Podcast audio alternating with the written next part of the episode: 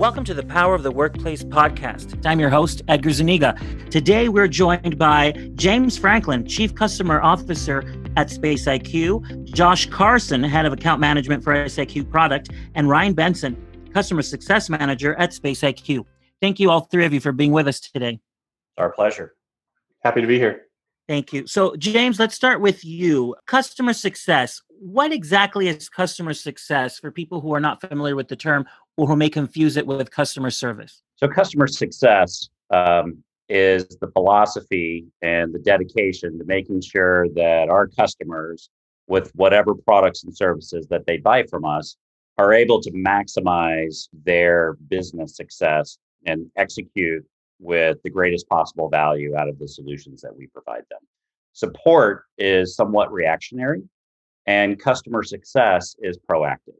How do we make sure that you're getting the full value, fully adopting, and um, you know, basically just reiterating myself, getting the maximum value. So, how it pertains in particular for our customers in the real estate space is 2020 was an interesting year, an unusual year for all of us. And as everyone knows, the entire world left the workplace and started working from home, or at least the vast majority of employees did.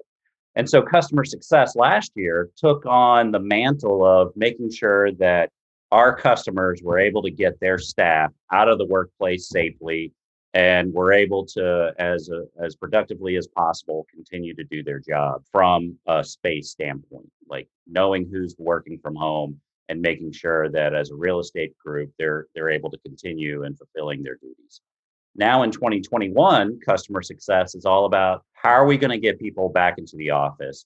What are they going to be doing in the office? And how is that approach to using space going to change? We know it's going to change. We know a lot more people are going to be working from home. So, what can we do? And what can we do with the products and services, the solutions that we provide our customers so that they're able to navigate these changes in the most effective way? And ideally, and we expect not only is it going to be productive, but there's going to be new benefits that they didn't realize even before uh, everybody went home. Got it. Now, Josh, how does the SIQ product um, at SpaceIQ help fulfill customer success? So the SpaceIQ product is is geared towards facilities, but also the end user of these said companies. So, you know, as customer success, really our goal is to drive adoption and to really get this get this system ingrained within the organization all the way down to the employee level. As James said, 2020 was a very interesting year. Uh, we went from everyone being in the office to everyone being at home, and now everyone's starting to formulate these plans of going back to work and getting back in the office, but they don't know how to do that because everything's so different now and everything is completely changed. So, from our product standpoint, we need to almost reteach our clients how to use Space IQ and um, how to you know drive adoption down to the employee level because before a lot of the the main focus for um, SIQ was on the facilities team. They use it to run the business and the organization and and see different things throughout the uh, the office. But now it's how do we get the employees back safely how do we get them to feel confident in coming in knowing that all the safety measures are met and that they also have the technology that's going to drive that for them to make it easy and efficient so you know really from a customer success standpoint for siq it's it's very important because without someone to kind of guide you in how to use the system how to adopt it um, you're kind of uh, you're kind of left scratching your head moving on to um, ryan ryan thank you for being with us as a customer success manager, how do you define, how does Space IQ define customer success? And how has the work that you do with clients changed in the last year with COVID 19? Yeah, yeah, that's a great question. Um, you know, so customer success all starts with the customer journey from the moment that they come in as a customer. And really, as a CSM, you're acting as like their guide through that journey from the moment that they enter in through onboarding to their adoption of the product and then solving new problems for them as they move forward things have changed a lot over the last year. The people that we interact with on a regular basis are are faced with a whole set of new challenges. Not only that, but they also have a little bit of a, of a deadline to meet these challenges, to do something that they haven't done before. So there's been a lot of guidance as far as strategizing on exactly how do we get people out of the workplace, how do we get them back into the workplace. But really, you know, the the main point of emphasis is a strategic focus and how do we help them achieve those business goals. And you know, right now those business goals are getting people back into the workplace in a safe manner. Now, going back to James, what products does Space IQ have for CS for customer success, and also uh, what attributes define a great CS rep? A great customer success manager. I always like to start off with uh, what I term customer empathy. Right, you have to be able to put yourself in the customer's shoes, and you have to be able to understand the challenges that they face every day. So Ryan did a great job of saying there's new challenges all the time. It's my job to help you navigate those challenges. And the better you understand your customer and you understand what they're going through, then the better you're going to be able to do that. And you have to care. Uh, you have to view your success as the customer's success. And that's how you measure your own accomplishment. So that's probably first and foremost. Secondly, you need to have that strategic mindset. You need to be able to see the big picture but you also have to go into the details as well. So you you uh, you have an interesting job, especially uh, with an organization like us that has so many different products that cover such a wide range of organizations. Whether you're a small tech company or one of the largest organizations in the world, you're using our portfolio to solve challenges, right? So you have to be able to go in and make sure that the details are being covered while being able to have a big picture view and saying where do you want to end up two three years from now? James could you briefly go over the different products that space iq has for customer success? I know siq is one of them. Yep. Customer success managers enable our customers with three primary products or platforms. One is siq which is uh, used by large and small companies. It has a focus on quick adoption quick time to value ease of use and uh, I like to say it has all the things that you need in order to manage space, and and and it doesn't have the things you don't. Right? It is used by a lot of smaller organizations, but also large organizations who may have a more complicated or antiquated legacy system on the backside, and they want something on the front that just does the space management piece extraordinarily well and very simply. Then we have uh, our Serraview product, which is has more data, more data sources, and more features and functionality. So if you want to go into that next level of detail and really drive into understanding how your space is being used and optimize that space, most of the customers that are looking for that go to the Serraview platform. And then our third platform is Archibus, which is focused on managing facilities. So if you own a facility uh, you're going to be very interested in in all of the things that it takes to make sure that that facility is being taken care of. And we have the largest, most well-known product in that space, been around 35 years. And so altogether, uh, those three products cover the needs of any customer, regardless of where they're at or what they may be looking for or what their journey might look like. Got it. Thank you for that overview. Josh, how many requests does Space IQ receive in a month? It really depends on on the requests. Now there are requests for training, there's requests for an additional feature, and there's also um, just a simple support request. So I'd say in a in a typical month, especially at this time, we probably have, I'd say at least 30 to 40 product requests alone that come in every month. Like I said, with uh, everything happening so fast and customers having to uh, react to the new setting of the office, there's definitely functionality that uh, you know that didn't really exist pre-COVID. Um, now, from a support standpoint, I'd, I'd, say probably the same, about, about uh, 30 or 40. Again, those, those are smaller requests that uh, are pretty transactional. Um, so around 100 between the, the different uh, request types. So, Ryan, as a customer success manager, how many clients do you work with, say, on a weekly basis? Yeah, yeah. I mean, it that's a great question. It almost uh, it kind of depends a little bit, as Josh was alluding to. The way we engage with customers, we have our kind of standard cadence of calls that we'll have with customers, um, which depending on the customer, could be anywhere from in what we have going on with the customer, it could be weekly, bi-weekly, sometimes monthly. But those are more of like the standard interactions. Then from time to time, uh, we might have some some questions that pop up, or we might have a project that we're working through. So it's really a tough one to answer because it all depends on the ebb and flow of the account, what we have going on with them. So yeah, it's a uh, it, it changes day to day. So it seems like the one of the main objectives as a, as a customer success manager is to foresee pitfalls and issues before they arise. Correct? How do you foresee these issues? Obviously, you have to learn very well what the mission and objectives of, of these particular companies are. Yeah, yeah, I think it all ties into some of the things that we've been talking about um, earlier in aligning to their goals and having those conversations about what are you trying to accomplish, um, you know, within the next month, six months, year? Like, what are the goals that you're looking to accomplish with the software and as a business? And having that understanding of your customer is going to help you identify potential pitfalls. And then also, you know, having that that listening ability as well, and taking the time to not just speak to your customer, but also listen to your customer. You know, so it's very conversational. You know, and just understanding the goals and being a good listener as well. Now, if we could go through some specific examples of requests that you've gotten, especially you know in the last few months or weeks, as COVID continues to affect companies and it continues to be an issue, and it's becoming a growing issue now with new strains of the virus, vaccination being rolled out, but not quickly enough.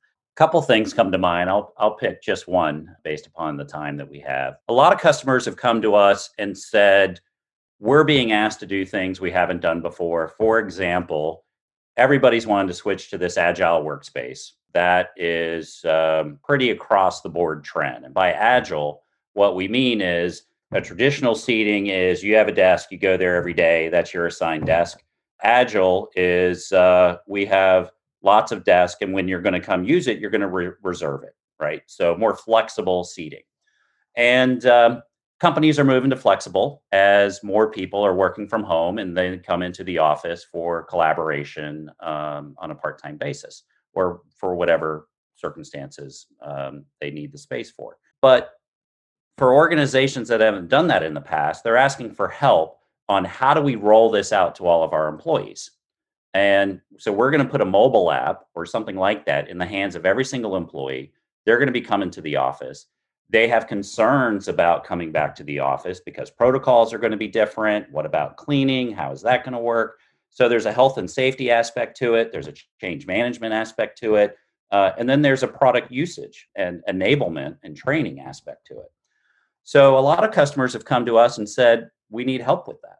And so that's where we started looking at let's get ahead of this and let's start to put together some training videos that say, here's how you can educate your customers. And even uh, offering additional services to say if you want to coach your employees enable your employees with your own look and feel your own process uh, we'll work with you and put that together tailored for your specific needs and your specific messaging. And that was a service that you know a few months ago we didn't provide uh, and that's where you know Josh and Ryan said we need to listen to our customers and be ready to respond and work on their upcoming needs. That's a perfect example of where our customer success group innovated and created something new uh, based upon the challenges that we expected and they expected uh, were upcoming. Got it. Um, Josh, could you give us an example and how does innovation play a, a role in this? A lot has changed. You've had to move in another direction or kind of double down on the principles that you've been managing at Space IQ? Yeah, so James, you know, James hit it right on the head, and everyone is moving to this this agile works uh, workflow, and things are much different than, than they were before, and they're going to continue to be different as we navigate, you know, getting people back in the office. So I think a, a good specific example is combining multiple systems that you already had within your facility. So not only do we need to get employees to have a, a way to go on a mobile app and, and find a desk that they want to book for uh, tomorrow or the next day, but they also need to make multiple systems on the back end work in conjunction with each other. So uh, we were specifically working with a company that had a, a visitor management system that primarily before was catered more around when you come in the office, you check in to let someone know you're there. They come and get you and take you back to their office now with systems they are integrating with with badging control, access management to actually enable someone's badge. So when you do book a desk, it'll send you a health screening. Yes, I'm healthy. I can come in the office. I feel great. Perfect. Now that now that you've let me know you're okay to come in the office, I need to know exactly when I need to activate your badge so you can actually gain access to the the physical building itself. So, you know, that's a specific example, but I would say integrations are a huge part of this and and you know companies working together and different different products coming together all for this one cause. So that's really kind of shaped the future of of the facilities.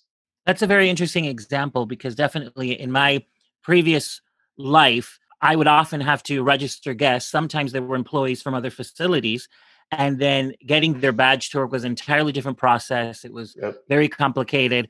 I would have to physically go and get them from the lobby. That's something that, you know, right now is not really as feasible because there's less people in the building. So I think that's something that is really practical that maybe wasn't thought of before. So thank you for that example. How how is it changing or how is it becoming more data driven?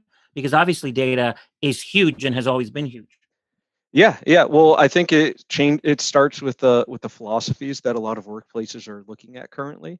Um, you know, particularly here in the U.S. You know, historically it's been a very one-to-one kind of environment, which is you know pretty straightforward. Uh, a person comes in or they don't. Like you can tell that by like a badge swipe. Did they come in today or did they work from home? But as we look at unassigned desks and look at flexible working areas, how do you know how people are using that without some sort of reservation type system, right? So reservation captures a type of data that tells you who's coming in, who's using that desk for the day.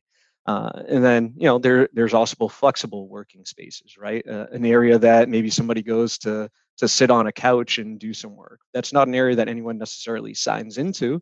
So, you know, utilizing things like sensors can tell you how often somebody's sitting there, um, same same goes for like conference rooms as well. You know, if we have this 10 person conference room, how often is it at full capacity? Right. You know, sensors can tell you stuff like that as far as, you know, is it really needed? Can we break it down into a space that maybe is more serviceable, more usable? Um, so there's a lot of actionable intelligence out there when you start collecting this data, and I think it's a topic that is starting to come up more and more as we look at the uh, the future of work. I think that's a very important point. Um, as we move forward, real estate in the workplace may be reduced because companies are realizing that a lot of the work can be done from home.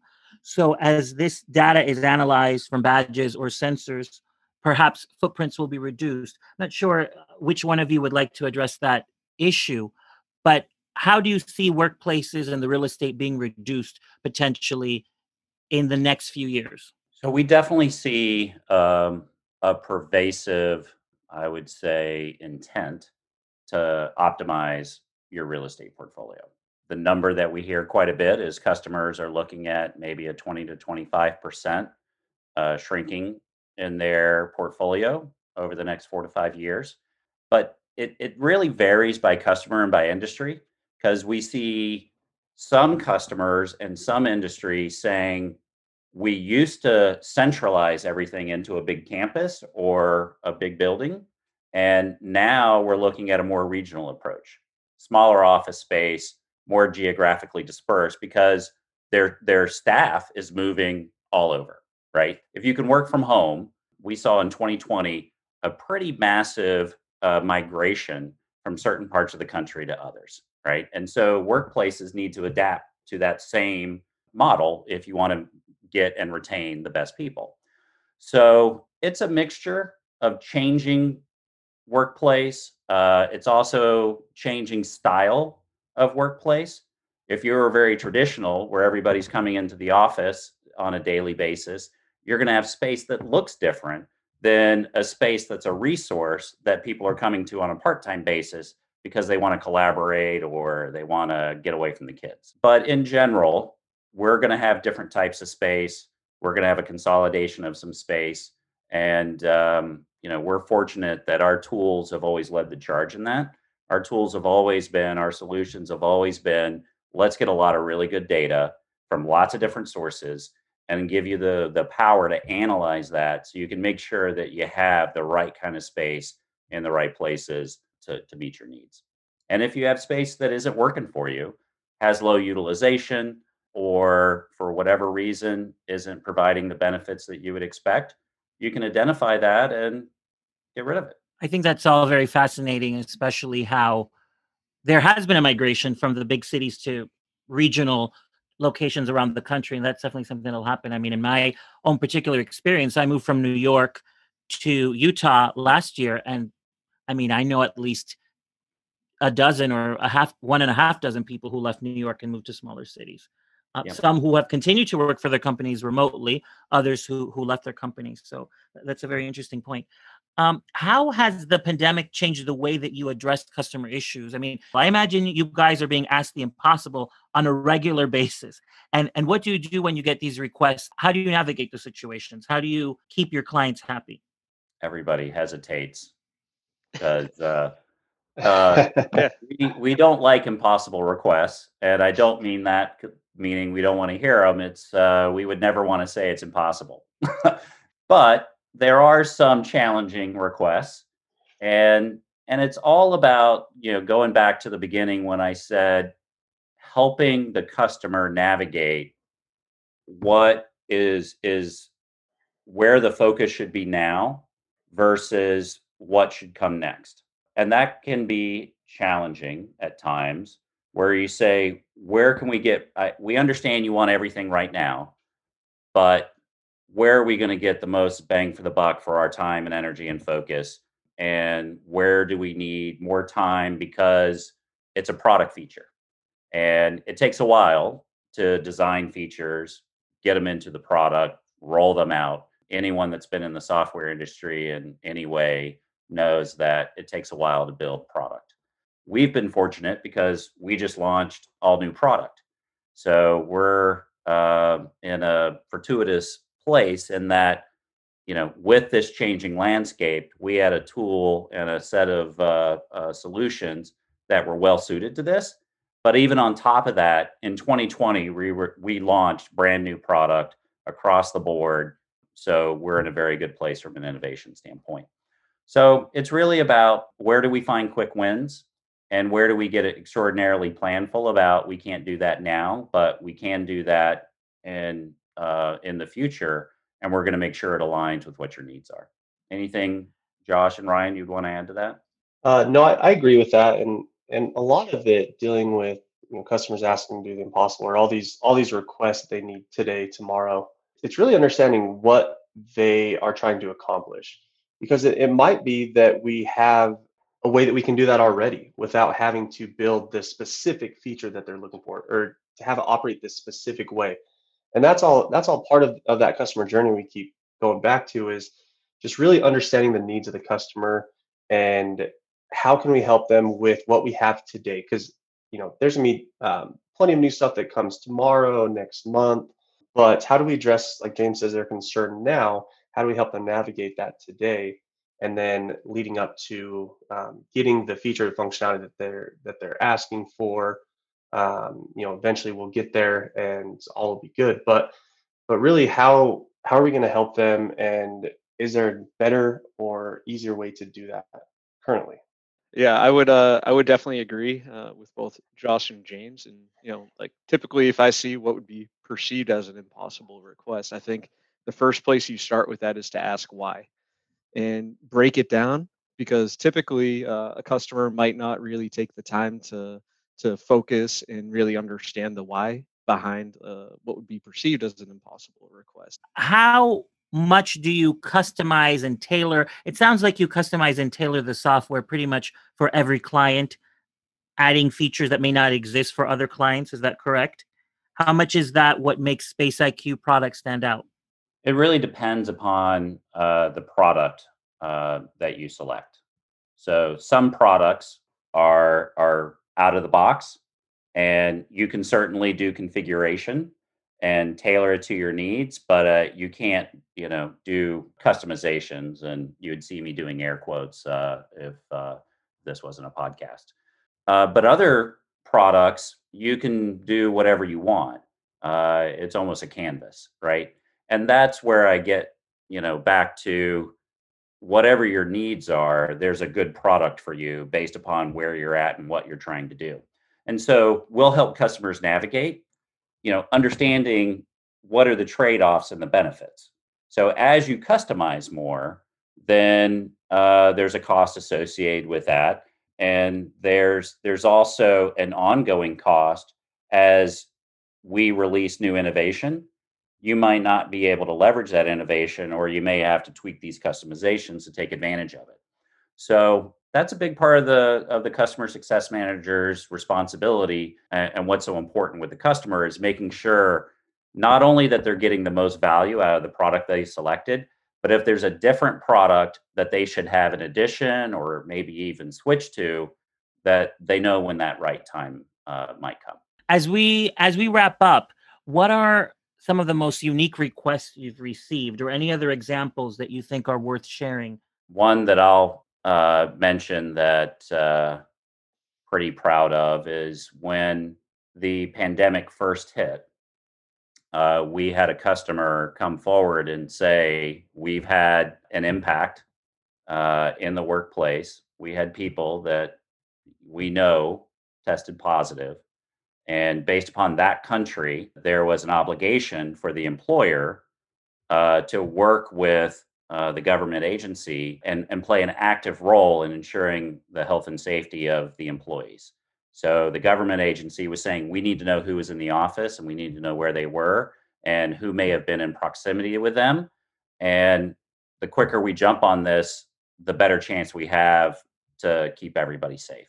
So we were able to uh, do some analytics and uh, very quickly turn around uh, the information that they wanted so that they could do contact tracing.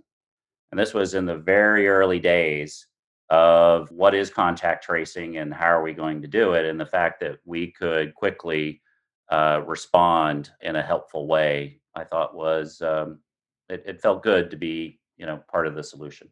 That's amazing that the data was able to help you guys with the contact tracing, kind of like do that forensic investigation. Exactly um, and the fact that we are able to do that in a way that's consistent with government regulation and the privacy and respect for you know employee data it, it was a great success story that we could balance all of those different needs of health and safety and privacy i, I would say a rather um, interesting example was I, I had a client that you know because people are working from home they wanted to see how they could how they could um, understand if employees are actually actually working. So think of kind of a, a sensor technology, but but for for people's people's houses. And this is a great example of a lot of times our clients come to us with these requests because they think it sounds great once they're talking, they're in this meeting with everyone, they're like, oh, this is awesome. And then they bring it to us and we really, you know, have to kind of take them a step back and say, let's really think about this. Why? You know, wh- why why do you need to do this? What what's the benefit? And then, then explain. But then they also, as you know, as we're having them explain it to us, then they start taking a step back and say, oh, maybe this isn't such a good idea. Maybe, maybe this would cause some issues and controversy. And so, you know, just going back to kind of the whole premise of this conversation is, um, you know, really we're we're their their partner in crime. We're we're their advocate for their company and helping them navigate this this crazy time. And there's a lot of crazy requests. There's a lot of great requests, and for us as a company, it's really taking the time to evaluate what's the best for everybody overall. Um, and that also kind of leads to we have a lot of customers that want to obviously dictate our roadmap and and you know build all these one-off things that maybe only they would use but we really have to step back and look at a whole as an entire industry what's going to help everybody and what's going to help everyone navigate this thing together and eventually get everyone back to the workplace quickest and most efficient way and josh brings up a great example of where uh, we have a request that we might need to help the customer think through it right yeah. so And it's a big issue right now regarding where's the line between health and safety or productivity and respect for people's privacy. Yeah. And we would typically um, encourage customers not to be overly intrusive as people are in their home environment. I think it's fascinating because it's something that all companies are dealing with right now and all employees are dealing with right now. And I would imagine a sensor that you would have your employees have inside their home to see if they're actually working or not.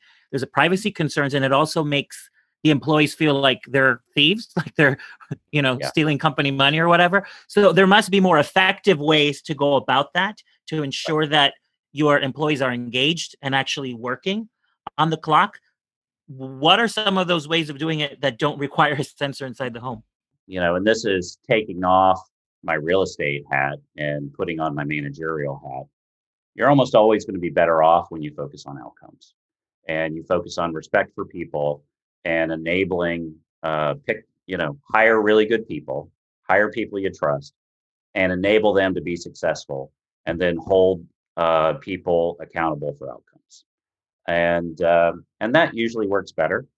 I think in general the idea of having uh, a punch clock uh, is is becoming less and less desirable and if you want to hire the very best people, they're probably not going to want to feel like they're punching a clock or sitting in front of a camera all day because they work for an organization that doesn't trust them. Um, so if you can build an environment where it is based upon trust, but also high standards on outcomes, you'll be successful. And then when you want to have more data around how are we using space and who's in the space, you know, it, it becomes a lot easier because there is some trust. It, people understand the data you want and how it's useful and helpful. If you're going the route of we want to know if you're working or not, you may have some trust issues as you start trying to grab more data. Trust and communication are key always, especially in this environment. Yes. Any questions I didn't ask? Anything any of the three of you would like to say before we wrap up? Only that uh, 2020 was a big year of change for everyone. And 21, 2021 is going to be a big year of change as well, uh, especially in our space. And as um, think about the whole world left work, uh, or at least the vast majority is, did, and now everyone's coming back, and we're we're figuring out together what's going to be most effective and productive, and what norms are changing. I think we all agree it's going to be different than it was a year ago before all this started. Um, and there's a lot of ideas of what the new normal will look like.